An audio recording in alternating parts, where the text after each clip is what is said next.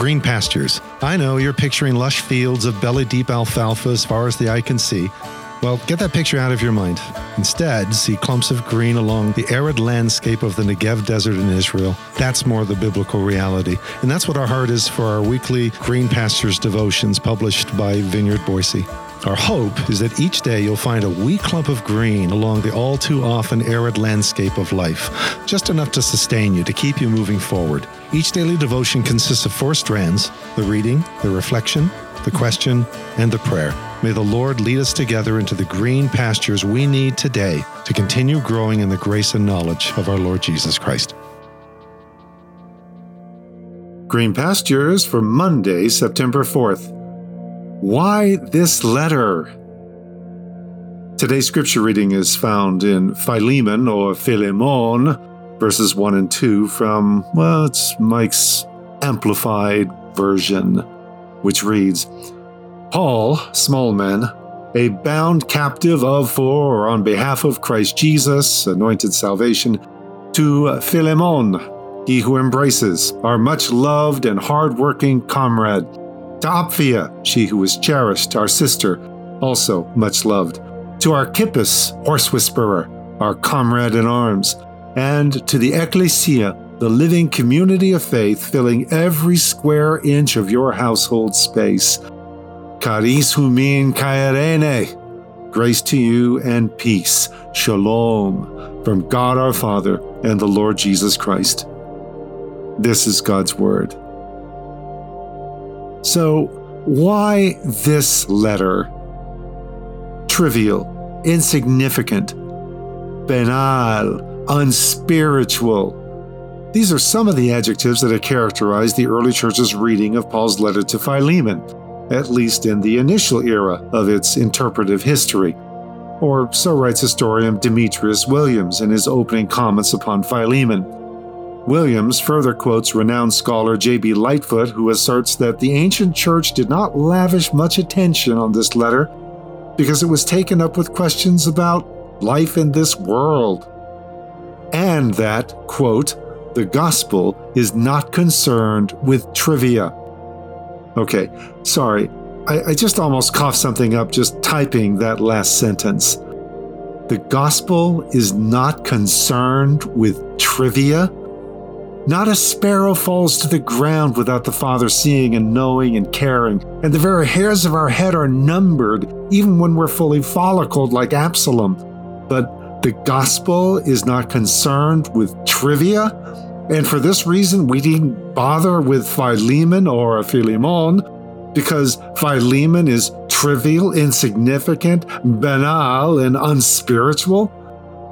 Sounds like this is actually a recommendation to pay close attention. For where else might God speak most profoundly than in what self important theologians and experts regard as the trivial, insignificant, banal, and unspiritual? you know, like my life, or yours, or that of a runaway nobody of a slave like a certain Onesimus, whose name, by the way, means utility, or usefulness, or benefit, or functional, or handy. How ironic that a letter concerned with a runaway slave named Useful should historically be regarded as so useless. So useless, in fact, that many early collections of the New Testament didn't bother including it. Because of disputed authorship? Because of a disreputable text? Because of crass heresy? No. For the simple reason it wasn't thought important enough to be included. After all, here is no Romans or Galatians, not to mention a Corinthians. Here is no Ephesians or Colossians. Why, this isn't even a Thessalonians, either first or second. Here is a mundane, unremarkable letter of average length as letters went in the Greco Roman world. Here is a mundane, unremarkable letter of average length as letters went in the Greco Roman world, a mere 335 words in Greek arranged by us into 25 lines. That is the only one of Paul's extant letters not to make mention of, let alone to expound upon, the theme of God's mighty redemption in Christ through his death and resurrection. Not one overt mention, not one explicit peep. So, why this letter? And why spend three weeks upon this letter, which is what we propose to do? Typically, Philemon is a one Sunday tack on to a study of Colossians, with which it is most closely associated, or one Sunday out of four devoted to the one chapter books of the New Testament, the others being 2 John, 3 John, and Jude. Surely, one Sunday will do, if in fact such a trivial, insignificant, banal, and unspiritual ancient missive warrants even that much of a spotlight. Why this letter? Well, because God is a God of the trivial, the insignificant, the banal, and the unspiritual, which is why we all matter so much to Him, and why our trivial, insignificant, banal, and unspiritual lives matter to Him as much as they do. And God is passionately and infinitely interested in a trivial, insignificant, banal, and unspiritual runaway slave. After all, he rescued an entire nation of them, calling them his firstborn son. Why this letter? Because, as that last sentence indicates, though explicit and overt treatise on redemption in Christ may be lacking here, the implicit layers of meaning, when seen and absorbed, yield an explosive energy comparable to a theological atomic bomb.